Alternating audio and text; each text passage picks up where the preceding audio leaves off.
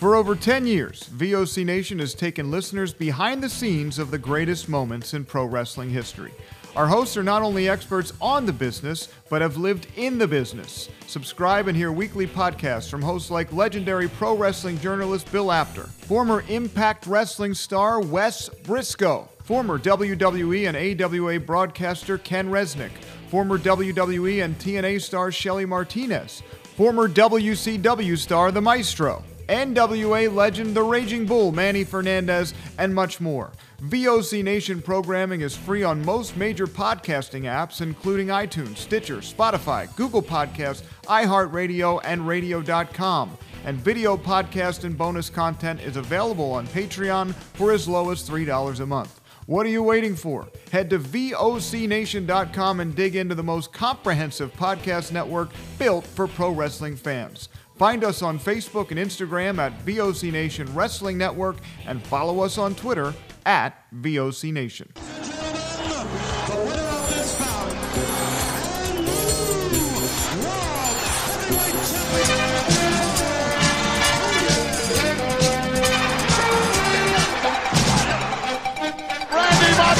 Savage has regained the championship.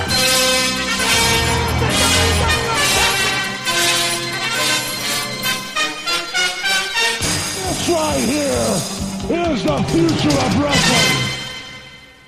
Wrestling with History Worldwide and the VOC Nation Wrestling Network, the voice of choice, Bruce Wirt, back uh, once again with uh, wonderful Willie, Bill Apter, the legend maker. And uh, Bill, we don't have Unshaven. That? Unshaven today. Unshaven Me too. Me too. And uh, we're we're here today uh, with somebody else because Ken Resnick is unable to be with us tonight. Ken is uh, has a previous commitment or a different commitment. So who do we got, Bill? Who do we got with us as a fill-in for Mr. Resnick? Well, we have, and by the way, Ken Resnick uh, is on assignment right now. We can talk about that next week with him. But we have one of the uh, best professional wrestlers that ever graced the ring. And every time I would see him and take pictures from ringside and interview him, not only was he cordial, but in the ring, he was one of the, the best competitors. He had one of the best flying drop kicks I had ever seen. Everybody remembers his flying burrito. And uh, yeah, and I had a great and still do have a great personal relationship with him. And he and my dad were very close during the years my dad was alive and covering the matches in Florida. And we're talking about Raging Bull, Manny Fernandez. Welcome to Wrestling with History. Thank you so much for having me in this time.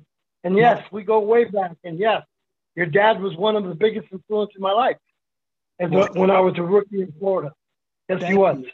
Thank you, Manny. But you know what? We're glad we have you on here. We almost couldn't do this show because prior to this, when we were just chatting before coming on the air, you almost lost your life last in June of 2020, correct? Correct. Tell us about Correct, sir.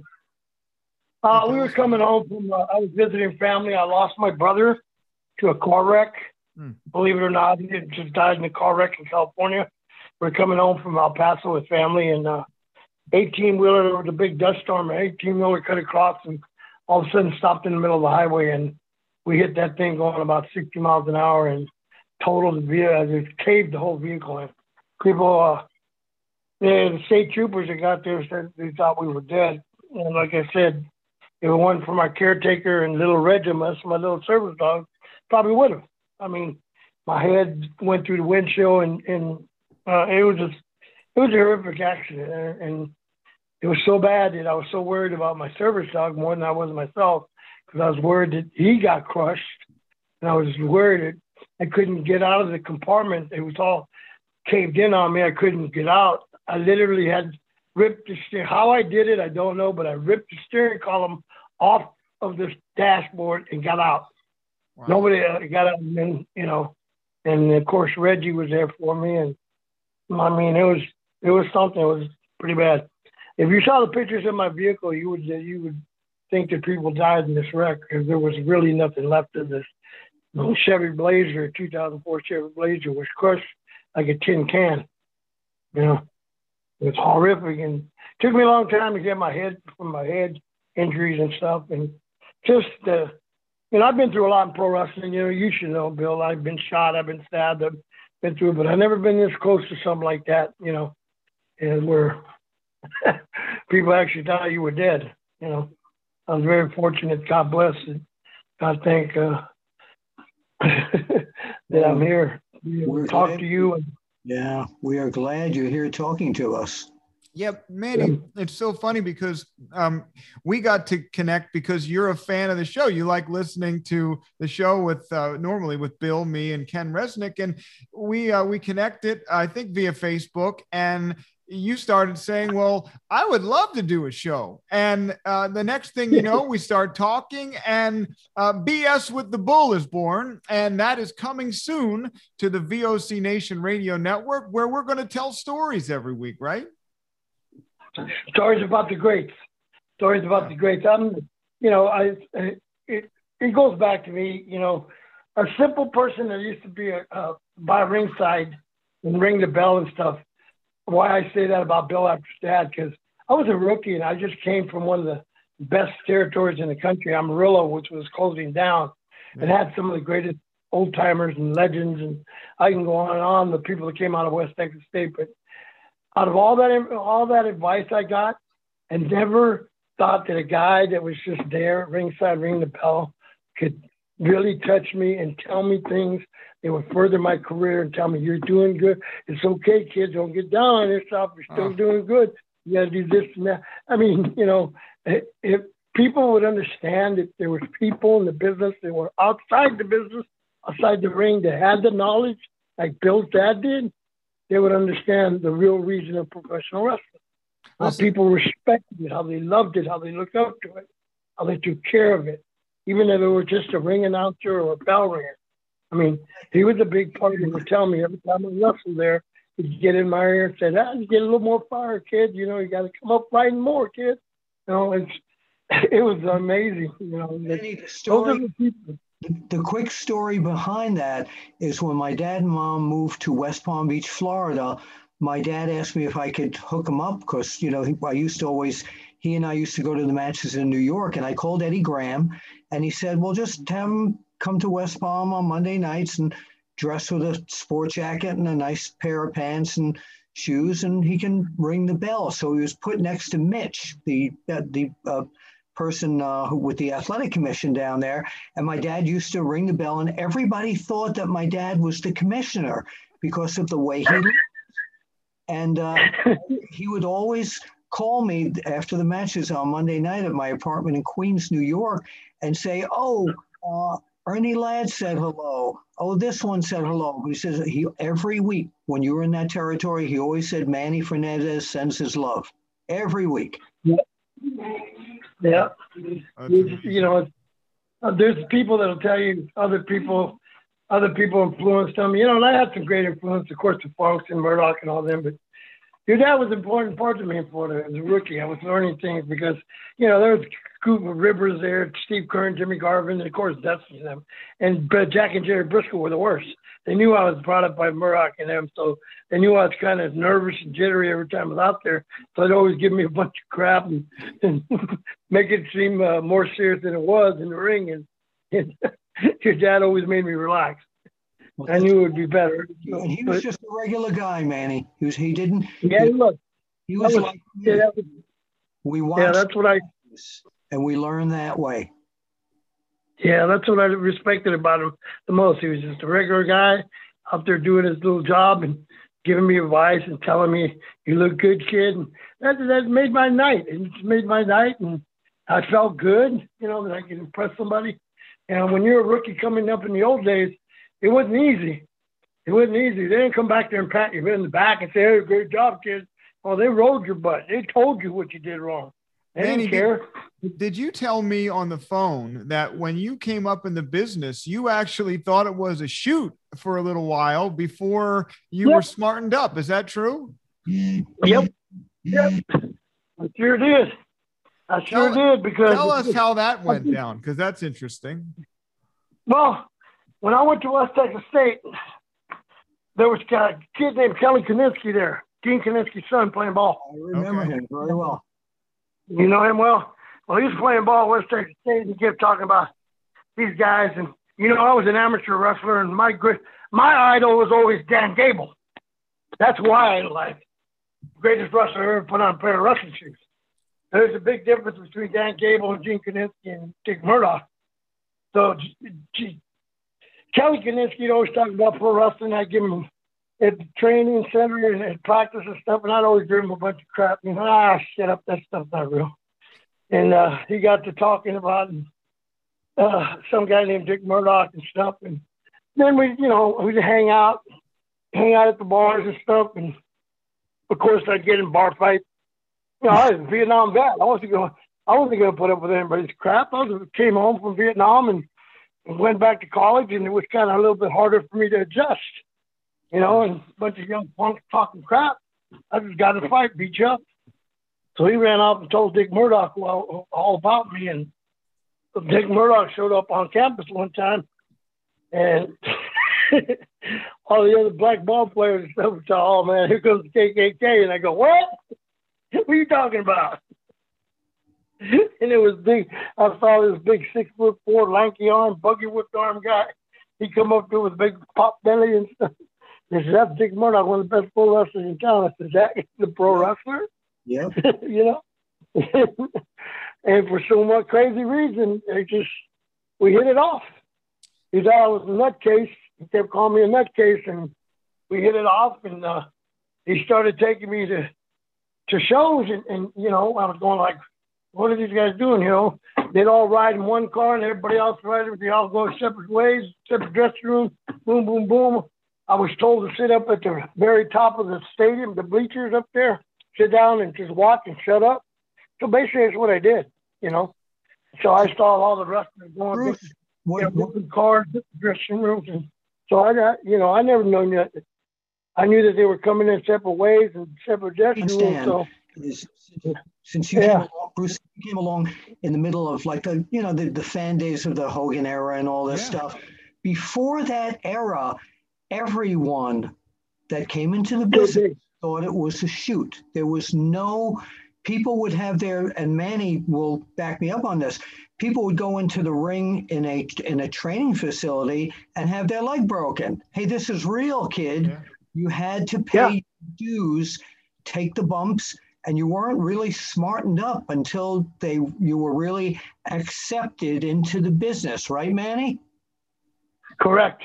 It's like when I first decided, I didn't ever, I get told, uh, Bruce, and you know this, I never wanted to be a pro wrestler. They brought me into it because I was an idiot, basically. but, you know, and it wasn't my Great name for a aspiration to do this. I wanted to play in the NFL all my life, you know, but I didn't, it didn't happen. It didn't happen, you know. So, you know, I, I, I knew that I couldn't take a nine to five job because of my temperament. And my degree was in law enforcement. And I told myself, you'll end up in prison or you'll end up dead. So you don't want to do that. So, you know, I, I took up Murdoch on his deal. But back in the day, they shot on you. They shot on me. They brought in uh, Larry Lane, Jack Brisco, Hero Meth. They shot uh, Luthez, Karl Gotch, Billy Robinson. I mean, they had people that would literally break your bones. Oh yeah, Yeah, Hogan had this his leg broken by Hiro Matsuda. Hiro Matsuda, yeah. Yes. Yeah, these guys were shooters, and again, uh, you were not smartened up to the business until they knew they wanted you in the business and that you respected the people in it. It wasn't like it is today at all. at all. That's so true because all the people, you know, if you thought you were, oh, no, this, uh, this, this is not legit and everything like that, then you ran into a damn Lou Thesz or, or even Adrian Street, guys like that.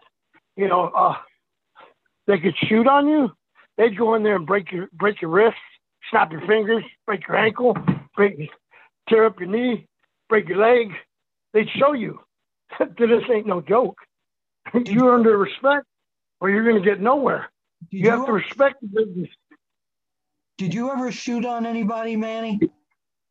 Oh yeah, in Florida for Eddie Graham many a time. Oh my God. When I went to Florida, when I first left Amarillo to go to Florida, of course, Mulligan and Murdoch all up there with Terry.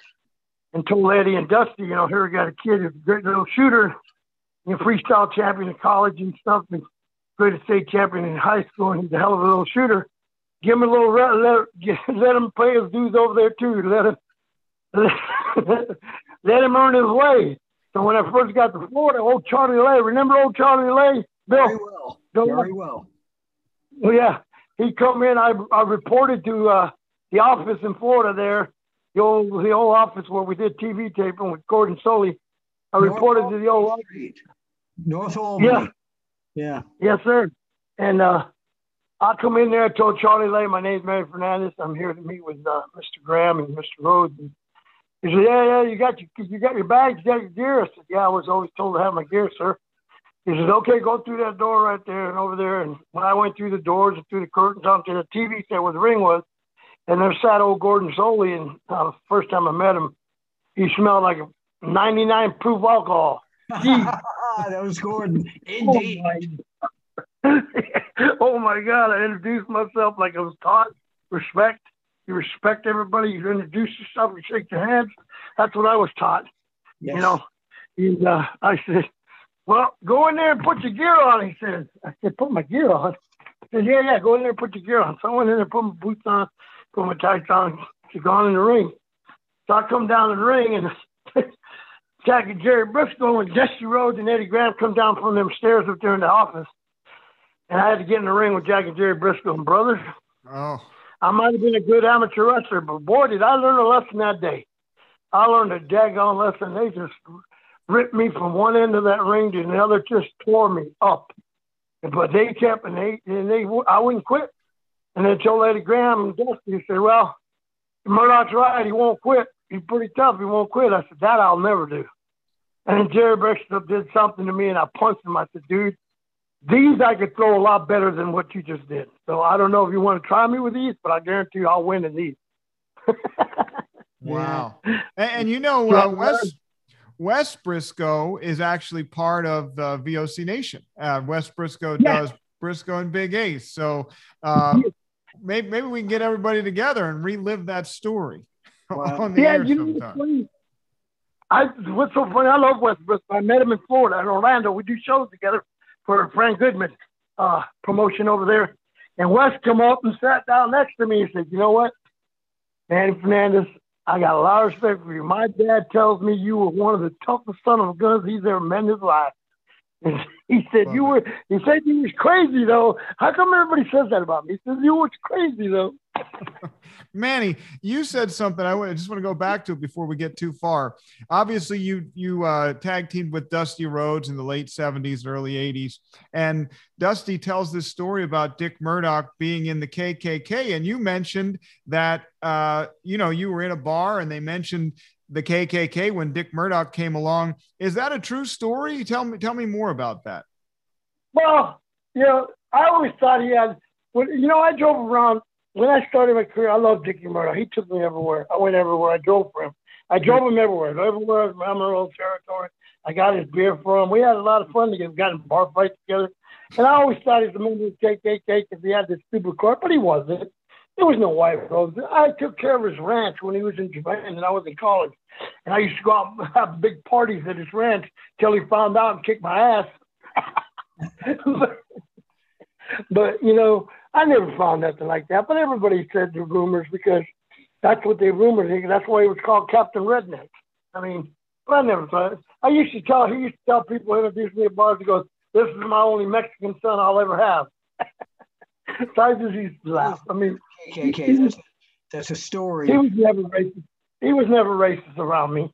No. You know, outside of saying this is the only Mexican son I ever had, but you know that was a rib. You know, or yeah, you know, he, he, was really. You he was really dedicated. Unfortunately, into training me. He was really so dedicated into training me and getting me straight. Listen, when I talk about earning my dues, when I went in there in Amarillo Civic Center to train with Larry Lane and Stan Dennis Stamp, Dennis Stamp was a great guy. Yes. Great teacher, good guy. And when I messed up, I didn't. When when it was something I messed up, like a simple arm drag, Murdoch would knuckle me upside the head. Sometimes I'd come out of that ring with about ten knots on my head. That's how serious they were about it. Yeah. That's how serious they were about me being good. You know, I mean, See, today, today with cell phone technology, if somebody tried to do the same thing that the Briscos and Eddie Graham did to you, the guy the who were being uh, beaten would have taken out his cell phone and dialed 911 and had everybody uh, arrested. So, uh, yeah, that's a bygone oh era, but it toughened everybody up. And if you wanted to be in the wrestling business, you had to obey the code of the wrestling business, and you could not do that unless you were tested and bones were broken and all this kind of stuff was going on. you know, so ridiculous. I mean, you had to earn back then. You had to earn the respect of the old timers. You had to respect them. You had to, you know, you should. You come in a, a dressing room. There was guys in there like Dusty and you know even Ernie Ladd and Bugsy McGraw and all the guys that were in there. So Huts Earl, Don Muraco, Sir Oliver Humperdinck. Oh, You went over there and, and, Names. and shook the hand and Manny Fernandez, nice, nice to meet you, Manny Fernandez. You shook your hands. You respected people. And if you got on the line and acted stupid, you paid the price. And that was part of the business. If you didn't respect the business, they weren't going to respect you. And they would do something to hurt you. And that's all there was to it. Or get out. I mean, Yeah, yeah. you had no choice. Now it's, you know, it's patty cake. It's patty cake stuff.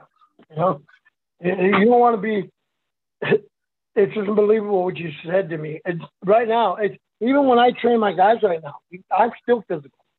I get in the ring, as bad as it is, as much as I'm hurting from that act, I still got to get in the ring, put my hands on you, and if it hurts you, well, you better go find somebody else to train you. Hmm. Because this is the way I was trained. This is the way I do it in this business that I believe in. This is the way you're going to learn. If not, go somewhere else. I don't Let's need take- your money. Let's take a quick break. We'll come back on the other side. We'll get Manny's thoughts on modern day professional wrestling, and we'll talk a little bit more about his upbringing. This is Wrestling with History with special guest Manny Fernandez, uh, myself, and uh, wonderful Willie Bill Apter, back right here on the VOC Nation Wrestling Network. For over 10 years, VOC Nation has taken listeners behind the scenes of the greatest moments in pro wrestling history. Our hosts are not only experts on the business, but have lived in the business. Subscribe and hear weekly podcasts from hosts like legendary pro wrestling journalist Bill Apter, former Impact Wrestling star Wes Brisco, former WWE and AWA broadcaster Ken Resnick, former WWE and TNA star Shelly Martinez, former WCW star The Maestro, NWA legend The Raging Bull Manny Fernandez, and much more. VOC Nation programming is free on most major podcasting apps, including iTunes, Stitcher, Spotify, Google Podcasts, iHeartRadio, and Radio.com. And video podcast and bonus content is available on Patreon for as low as $3 a month. What are you waiting for? Head to VOCNation.com and dig into the most comprehensive podcast network built for pro wrestling fans. Find us on Facebook and Instagram at VOC Nation Wrestling Network and follow us on Twitter at VOC Nation. Back here on Wrestling with History Worldwide in the VOC Nation Wrestling Network, and we're in the middle of a massive rebrand that you'll see unfolding in the next couple of weeks, complete with uh, behind the scenes stuff that's going to be launched on the Patreon page. You'll get full video broadcasts of this show, Wrestling with History, uh, in the room featuring Pro Wrestling Illustrated's Brady Hicks and former WCW star The Maestro, and lots more. So stay tuned to VOCNation.com for that. We got BS with the Bull coming up starting soon with our new friend Manny Fernandez. And just before the break, Manny was talking about his wrestling school. And uh, before I do that, I just have to say uh, follow us on Twitter at VOC Nation. Uh, we got some questions for Manny that I'll read in a few minutes from some of the people on Twitter. But Manny, you talked about your school. We talked about it on the phone. You're not a big fan of the modern wrestling style with, uh, you know, high flying move after high flying move. Talk to me about that. Well, it, you know, it's not gymnastics. You could do high flying moves like I did growing up. I mean, you could throw a beautiful drop kick. You do flying head scissors. Everybody forgot a beautiful flying head scissors. Murdoch used to do flying head scissors with that big pop belly. He'd get up in the air, do a flying head scissors. It looked beautiful. Yeah. That stuff was beautiful. It was awesome, you know. All this flipping and flopping, gymnast stuff. You know, seriously, it makes me laugh. Yeah, they might be better off in the U.S. Olympic team, to tell you the truth. But I'm old school. I was brought up old school. I'm physical in the ring. I've got to put my. I'm not one of these guys that sits outside the ring and trains people from a chair. I got to get in there and touch you and show you how to dive, how to do the physical lift, how to grab a proper top wrist lock into hammer lock, take it down into arm bar, you know, shooting style stuff like I did as an amateur wrestler, make it look like wrestling. Wrestling could get over if you do it the right way and show it in in, in sections, showing top wrist lock, breaking into hammer lock, take it over into an arm bar, bam. You know, that kind of stuff looks beautiful today. But most people don't know how to do that because they can't teach it. They don't know how to teach. But our school is, you know, it's here and it, it's. It, I'm not pushing my school because I trained enough people to make it in the show, and Bill knows the guys that I've trained from Booker I T. Ray, R Truth, JBL, all them guys, R Truth. I mean, Homicide, Low Ki. I mean, my guys are top quality guys. So you know, if you can't take the training that I give you in my school, then you don't want to come to my school because I school you the way I was schooled. And if you can't respect that, then I don't need you around. Your school is Basically, I- old, school is old school.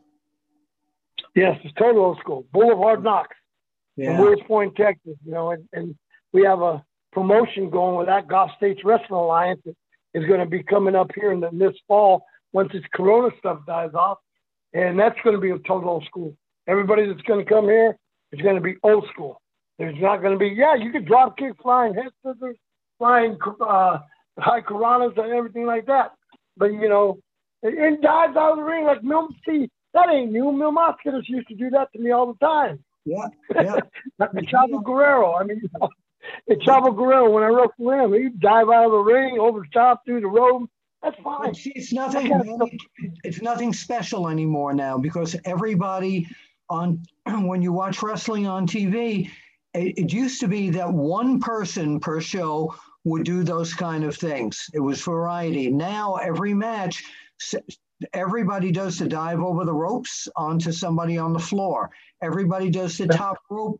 I remember the first time seeing Pedro Morales or Mil Mascaras jump off the top rope. It was spectacular because I hadn't seen it on a show before. And now everybody does the same things. Same You know- thing with the finishes, Bill. Everybody does this. Everybody else is finished and kicks out of it. Everything else. It's like it used to be, man. When Harley Race headbutted you, you were done. Right. It was over. One, Yeah. two, three. When I hit you with a flying burrito, you didn't kick out. Nope. It was over. When you hit the figure four, you either submit or you roll over. But you know those kind of things uh, made wrestling what it was. It was something fantastic. Everybody owned something that you couldn't kick out of. It meant something to the people. When they saw it happen, they were like, "Whoa, it's over!" And if you birdie kicked out by the skin of your teeth, they even got more because it only happened at very few times. You know, very now everybody kicks out of everything. They kick out. You can shoot the guy with a gun, and he's gonna kick out. right. Pretty much. It's only, wait, it's the old Lone Ranger thing. It was a flesh wound. Yeah.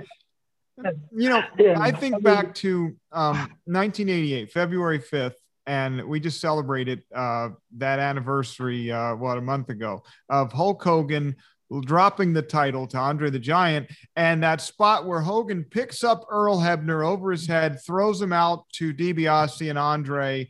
And those guys were hanging around, but they were at least acting like they were, you know, just kind of regrouping and getting back to the dressing room. And they caught Earl, and Yeah. Earl fell, and it was graceful. And now I think the big problem with these spots to me is guys are just kind of standing around looking and watching people fly right Yeah. at them. And if if you're in that spot, you'd probably move out of the way, right? Yeah, that's what cracks me up. You're right. I watched five or six guys stand outside the ring walking around stupid while the guy slowly climbs up to the top rope, and there's still five, six guys looking around like you're stupid. And then the guy finally quits, and you go like, "Does that look stupid?" Right. I mean, it's, it's so stupid. there. The guy's going to jump on him from a guy's in the middle of the ring looking at where his opponent is. He's standing there on the top rope. He finally turns around, and you still have to wait five seconds for the guy to take the dive. You could have moved out of the way by then. Right, right. Hey, I told I told a young guy one time, an independent show, and back I'll admit before I got my life together, you know, I, I spent a little time in prison, and which kind of woke me up and say, hey, you can't be that crazy all your life. You got to slow down, start getting real with your life, and start taking care of your people around you and the people that care for you, and take care of yourself, you know. And uh, I told a guy one time before that, I, I told a guy one time in an he come up to me, and I don't talk.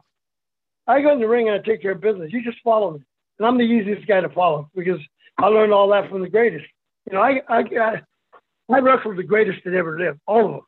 Anybody with a name that was great in this business, I wrestled. And that's the that's how I learned the business. That's how I learned to be good in this business.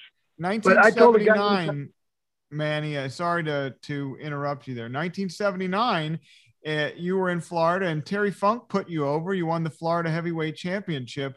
And uh, talk about wrestling the greats and the greats putting you over. Uh, that had to be a true honor, especially coming up uh, with the people you did. The, the I don't I think I told Bill the story, but I'm not sure. It was Terry's idea. Terry thought I was ready.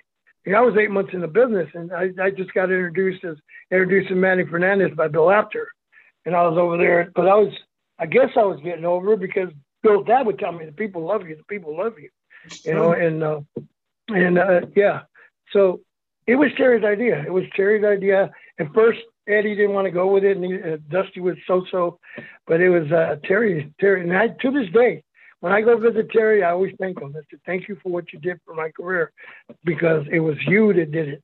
You know, he says, "Yeah, well, you ran with it, kid. You ran with it." You know, but it was Terry's idea. It was, you know, it was to get in the ring with Terry Funk and to get in the ring with one of your mentors. And I, I was thank God that I was blessed that I got in the ring with all my mentors, Mulligan and Murdoch and Race and, and Terry and Dory and, and Dennis Stanton and all the people that were part of my coming into the business. I got in the ring to wrestle when I was Florida heavyweight champion. But that whole crew. Yeah. Hey, wrestling Terry Funk was night and day. Sometimes we'd be all right. And then the next time he'd be crazy in and out of the ring, out in the street, backdrop into a U-Haul trailer. I mean, it was like, holy God. And I'm like eight months in business. I, I don't know what to do but follow. I didn't know I was going to get in trouble, but he said, come on, kid, let's go. So all of a sudden we're in the crowd, we're outside the doors, we're out in the street. I'm like, holy moly. Amarillo, had, Amarillo had that edge long before ECW. In the magazines, we used to publish pictures of like Cyclone Negro uh, and Dory Frontier yeah. in like uh, two-hour matches. The, the, the, the, the Texas Death Match was like originated in that Amarillo territory, and those were the toughest yeah. in the business. Yep. Yeah. It's another guy I got the honor to work with in tag team Cyclone Negro in that Southwest Championship. Oh. I was blessed. I was blessed with some of the, the greatest wrestlers in the world all of a sudden like me, and they all want to tag team with me. Ray Stevens, you know, I had a blast with him. I mean, go on and on. Don Muraco. I mean, they. I was in 1979. I was blessed that everybody came in and worked with me when I was a champ, and and it was it was amazing. It was an amazing run. It was it, it did the greatest thing for me, and it was all Terry. And to this day, I owe him. To this day, I owe him. You know, to this day, I owe everything I am to him. And like you said, I ran with it. Yeah, because you guys gave me that opportunity. They trusted me enough eight months in the business to follow their lead. I always, I did the, uh, I did what we call the honorable thing: shut up and listen. Yeah, that's what I did. Yeah, that's the I, you had a, a I mean 25 years basically uh, in in uh, in the ring active consistently active. Uh, you you wrestled almost everywhere. Major time on TV in the uh, the mid 80s with Jim Crockett and uh, legendary stuff with Rick Rude Abdullah the Barbarian uh, the Rock and Roll Express. But you know whatever happened did you ever get an opportunity to go work for Vince and and make the big bucks in New York I him to F off. I spent 30 something years in the ring. I didn't want to work for Vince because I'm not a politician. I got in a lot of trouble coming up in the business because I didn't brown nose kiss half to nobody. If you didn't like what I was, and do what you got to do. I didn't want their belts. Belts didn't mean nothing to me. I watched Terry Funk beat people and draw more houses when I was growing up in the business in college without a belt. You know, they put belts on me. I didn't have that. The only one that meant a lot to me was the one Terry Funk dropped me. That's the only time.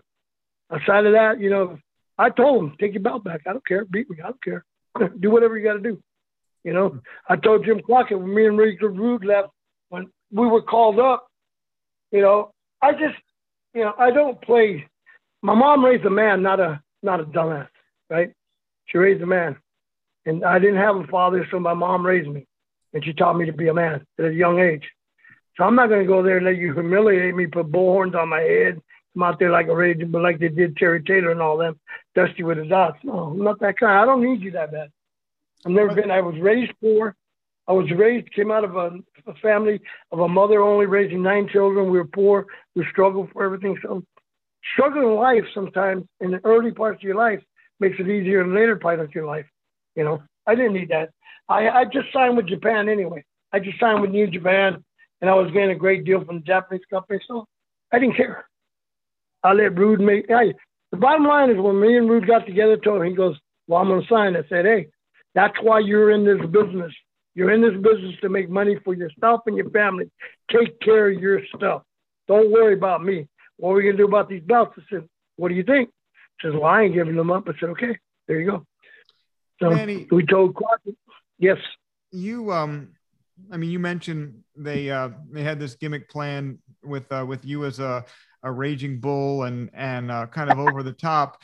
Was that something? And and, and you know, obviously, uh, you know, whether or not they'd admit it, uh, they they embarrassed Dusty. There's a lot of things that they they went over the top on their gimmicks. But I got to ask you, um, th- those gimmicks was that when people when Vince knew that he had somebody and they needed him more than than he needed them would he take advantage? Like I think of Tony Atlas coming back as Saba Simba. And um, I mean, yeah. Tony Atlas had a phenomenal career. And, um, you know, they catch him at a time he's down on his luck. He needs the work. And um, uh, they, they give him a gimmick um, that was really over the top. I mean, is that something that, that they exploited? Yeah, they did. They did. See, the thing is, is, you know, the one thing I say about Vince, the only respect I got for Vince really is after I told him to F off, you know, I don't need this. My mom raised a man, not a fool. I'm not going to be a fool for nobody.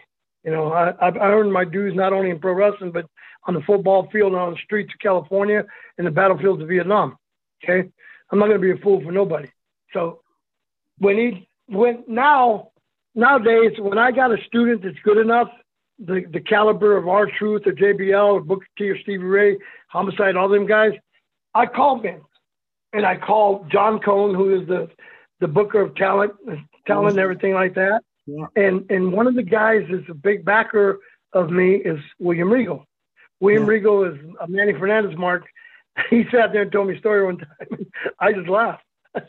he just thinks I'm a tough, tough guy, and he respects me a lot.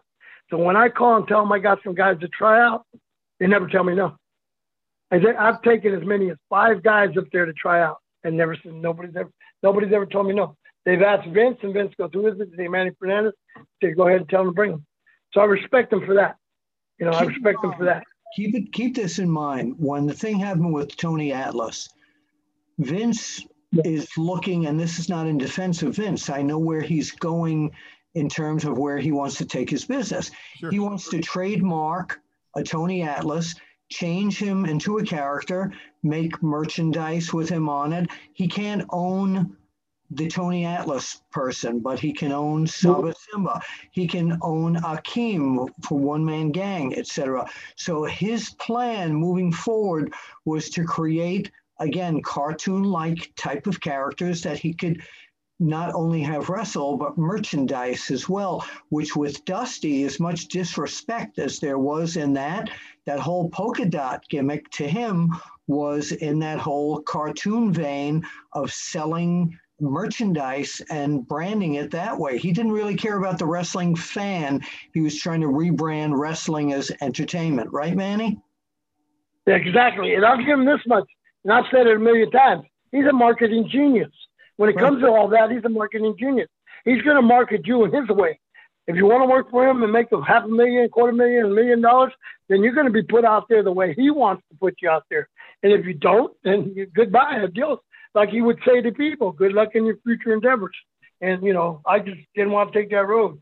Like I said, I mean, uh, you know, it, like we talked about, Bruce, uh, a lot of these people that I looked at still trying to get this money out of wrestling and stuff, it's like people going on welfare, waiting for the welfare check. I'm, I'm glad I served my country. I'm connected, service connected.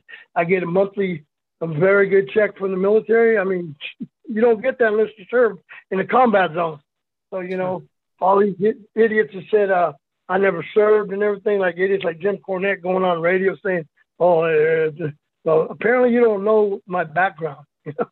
If you want to go, you know, but who, who values, what values uh, Jim Cornette's word? Who is Jim Cornette? you know, that's uh, I've got a question that I need to ask you because during the break, uh, I was talking to the two of you about all the years that I photographed you.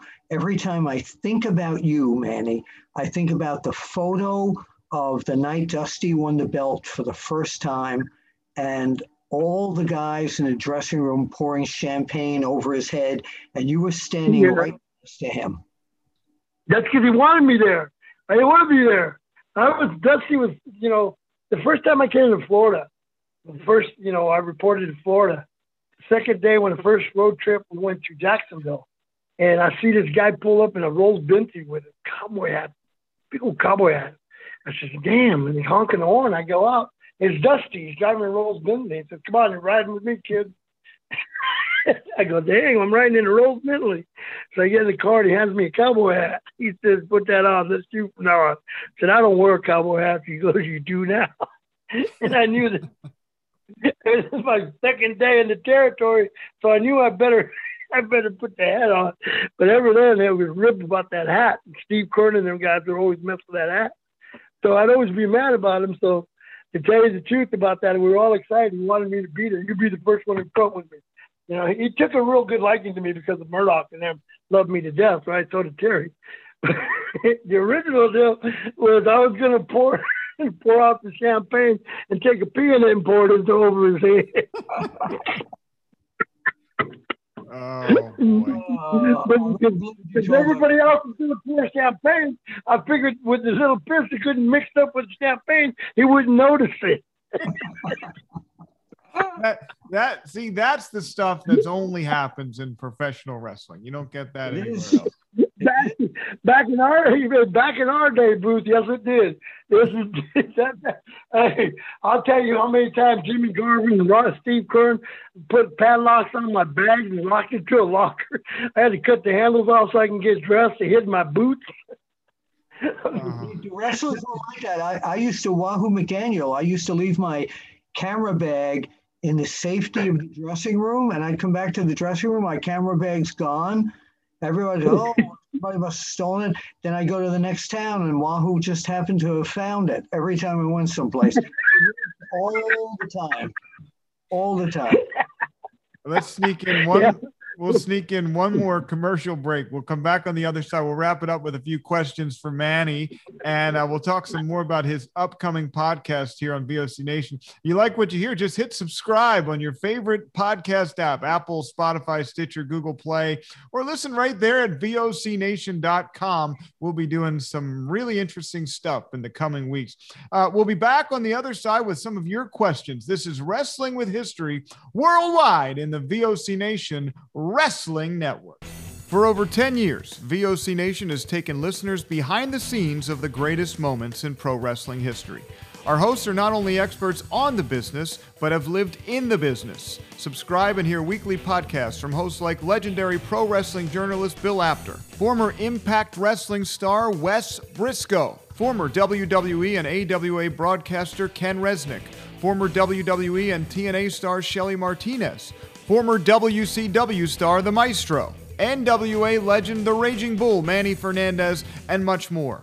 VOC Nation programming is free on most major podcasting apps, including iTunes, Stitcher, Spotify, Google Podcasts, iHeartRadio, and Radio.com. And video podcast and bonus content is available on Patreon for as low as $3 a month. What are you waiting for? Head to VOCNation.com and dig into the most comprehensive podcast network built for pro wrestling fans. Find us on Facebook and Instagram at VOC Nation Wrestling Network and follow us on Twitter at VOC Nation. Wrestling with History, Wrestling with History Worldwide in the VOC Nation Wrestling Network. And you got all uh, the great shows here at VOC Nation. This one in the room with uh, Brady Hicks and, and uh, former WCW star, the Maestro. Stro also does uh, WCW Retro on Thursdays. Shelly Martinez with Shelly Live, Sassy Steffi with her show Talking Sass, Wes Brisco, Brisco and Big Ace. And soon we'll have uh, BS with the Bull with Manny Fernandez. And it's really simple. You just subscribe to VOC Nation Radio Network. One click, one subscription, you get it all straight to your device.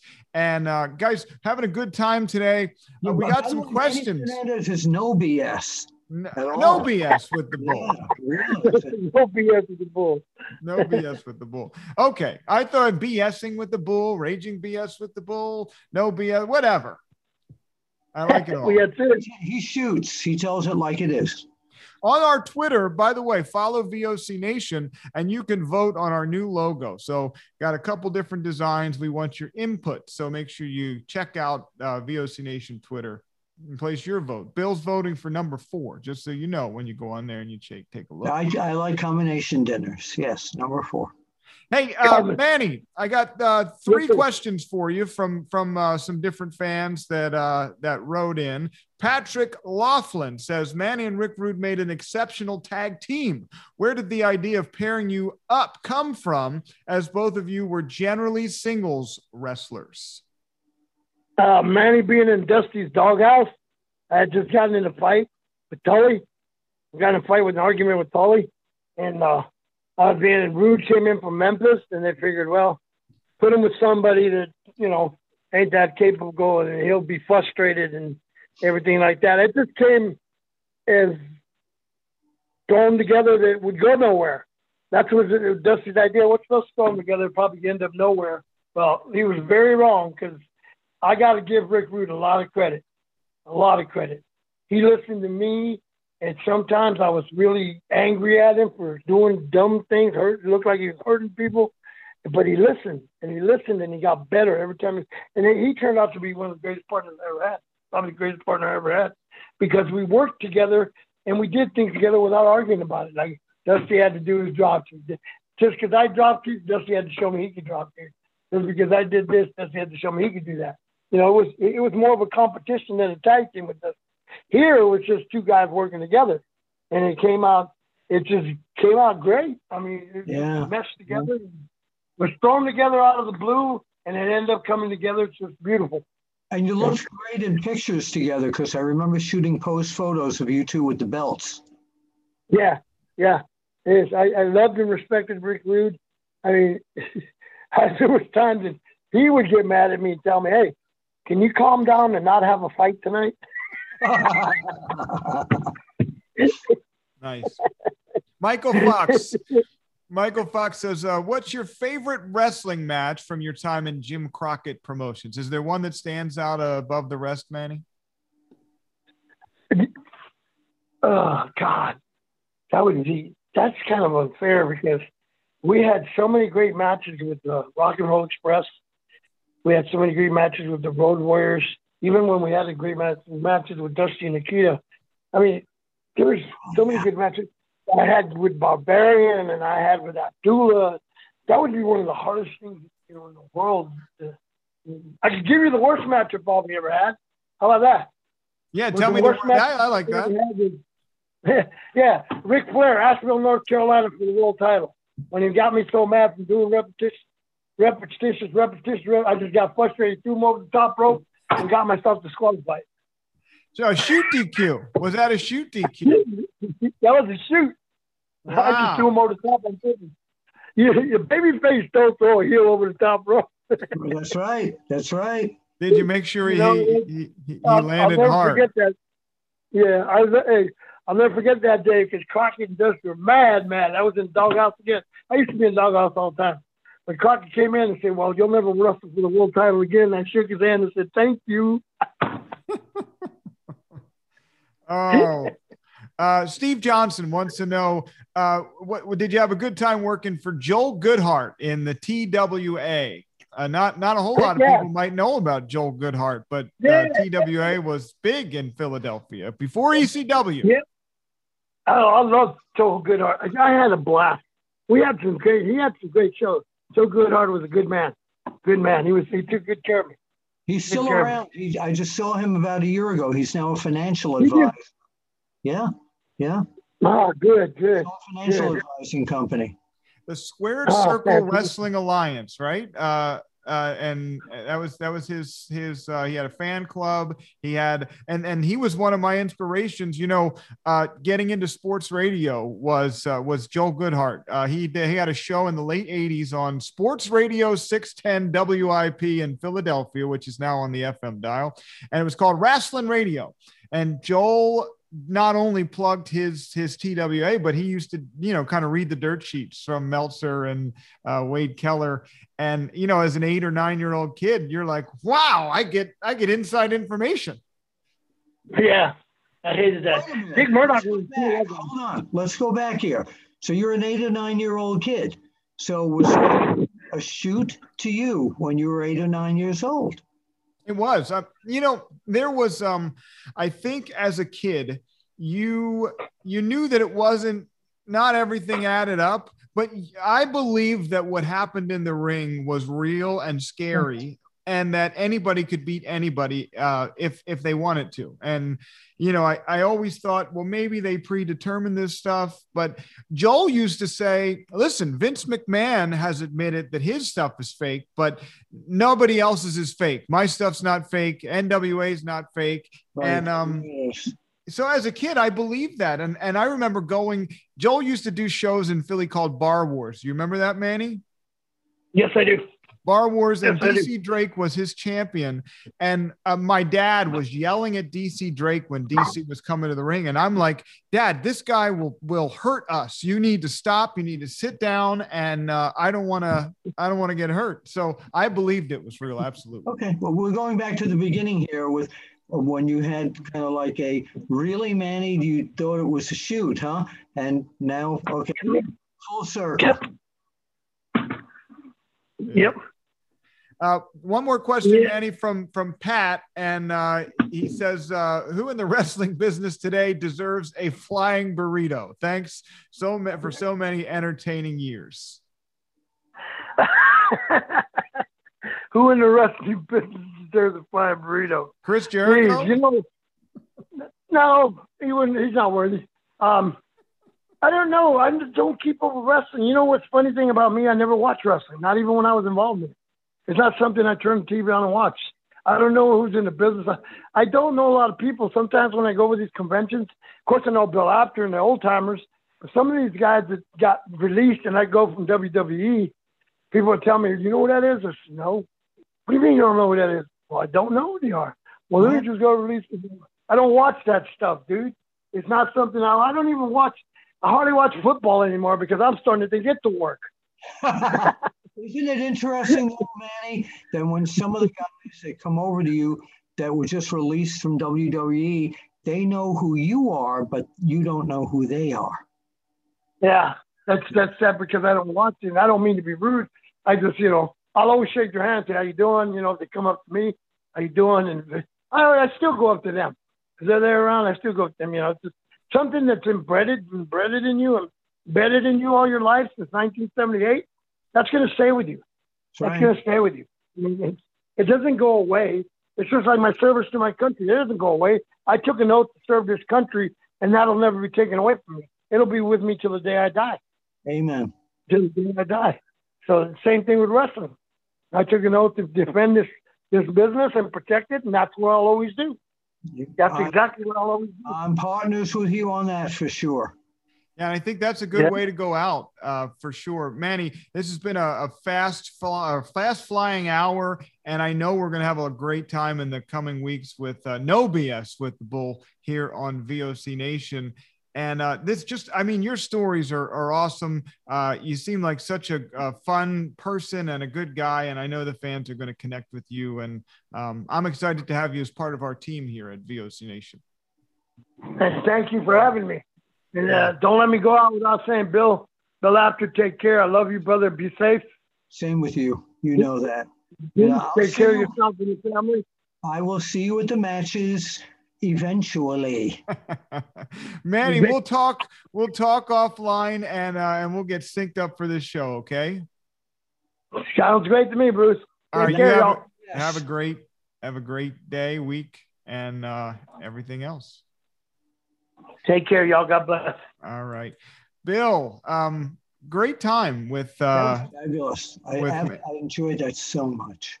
I don't know what did I do. Uh, I hit the wrong button. Okay, yeah, Manny Fernandez, just uh, one of the greats of all time and one of the most memorable talents of all time. So I had a lot of fun. And if we can't have Ken, at least we got somebody else that's uh, almost equally as entertaining. Well, you know, two, I don't think Ken had as tough of an upbringing in or out of the ring than Manny Fernandez did. But yeah, Manny is one of the the uh, the true legends of professional wrestling. Now a lot of people just kind of like, oh, I remember that guy. And to me, he's somebody who should have been elevated to the highest point of the National Wrestling Alliance. It didn't happen, and like he said, you know, he didn't need belts, and he was he was a genuine tough guy. But underneath all that, he was a real sweetheart. Amen. Well, listen, I had a good time uh, with you this week. Next week, Ken's back, hopefully, uh, shoulder and some other stuff permitting. Uh, we hope Ken uh, Ken's shoulder's feeling better. Yeah. I mean, I thought it was something I said. Oh, it, it it always could be, Bill. It's it always could be something. No, uh, Ken, uh, we we hope that his shoulder's feeling better. He's been struggling for a little bit, and uh, you know, just uh, just needed a little bit of a break this week. So uh, we're happy to come have him come back, and then we'll go back to the planned. Bruce, we got to do kayfabe here. Uh, Ken is out on assignment, uh, interviewing several wrestlers about some things that are going on between WWE, AEW, NWA, Ring of Honor, and Japan. And hopefully he'll have that story for us next week. That's better than a separated show. All right, there we go. I like that one. Were you taping that? Was I not supposed to? I did it again. I did it again. Listen, that story that you just said may come true one day, but only after Triple H takes over and Vince McMahon is uh is is in the past. That's my vote. That's my prediction. Like don't know. Nostradamus. But that's very interesting. All right. Nostradamus predicting uh, the zombie apocalypse. I, I had a good time with you this week. Next week we'll talk Like- about um, uh, uh, Verne Gagne and um, we had Verne Gagne, Harley Race, and Bruno, but we're going to change it up a little bit. We'll have some mix of that, but I think what uh, we're going to need more time for Bruno and Harley Race. So uh, we will get together with Ken and we'll we'll figure out uh, how to steer that topic and uh, make sure that we do all three of those guys justice. So stay tuned. Stay tuned to. Uh, you can follow us on Twitter, either VOC Nation, Resnick Apter VOC, which is the show podcast, or Bill at Apter One Wrestling. Yes, yes. And by the way, I want to thank all you people for continuing to follow OneWrestlingVideo.com. And you can catch those videos right here at the VOC Nation, along with such great, great entertaining podcasts and informative too. And there's lots more coming that none of you know about yet. Yeah, we've got a lot of great stuff planned. Numbers are uh, phenomenal, up 23% month over month uh, in the uh, first two months of, months of the year and up over what we were doing last year. So continuing to grow here, uh, major investments that you'll see in the near future. And, uh, and that's it. That's all we're going to tell you today for the legendary Bill Apter.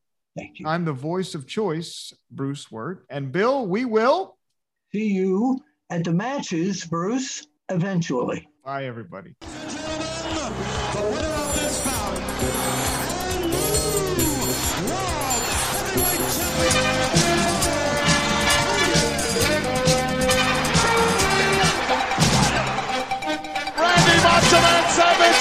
Regained the championship.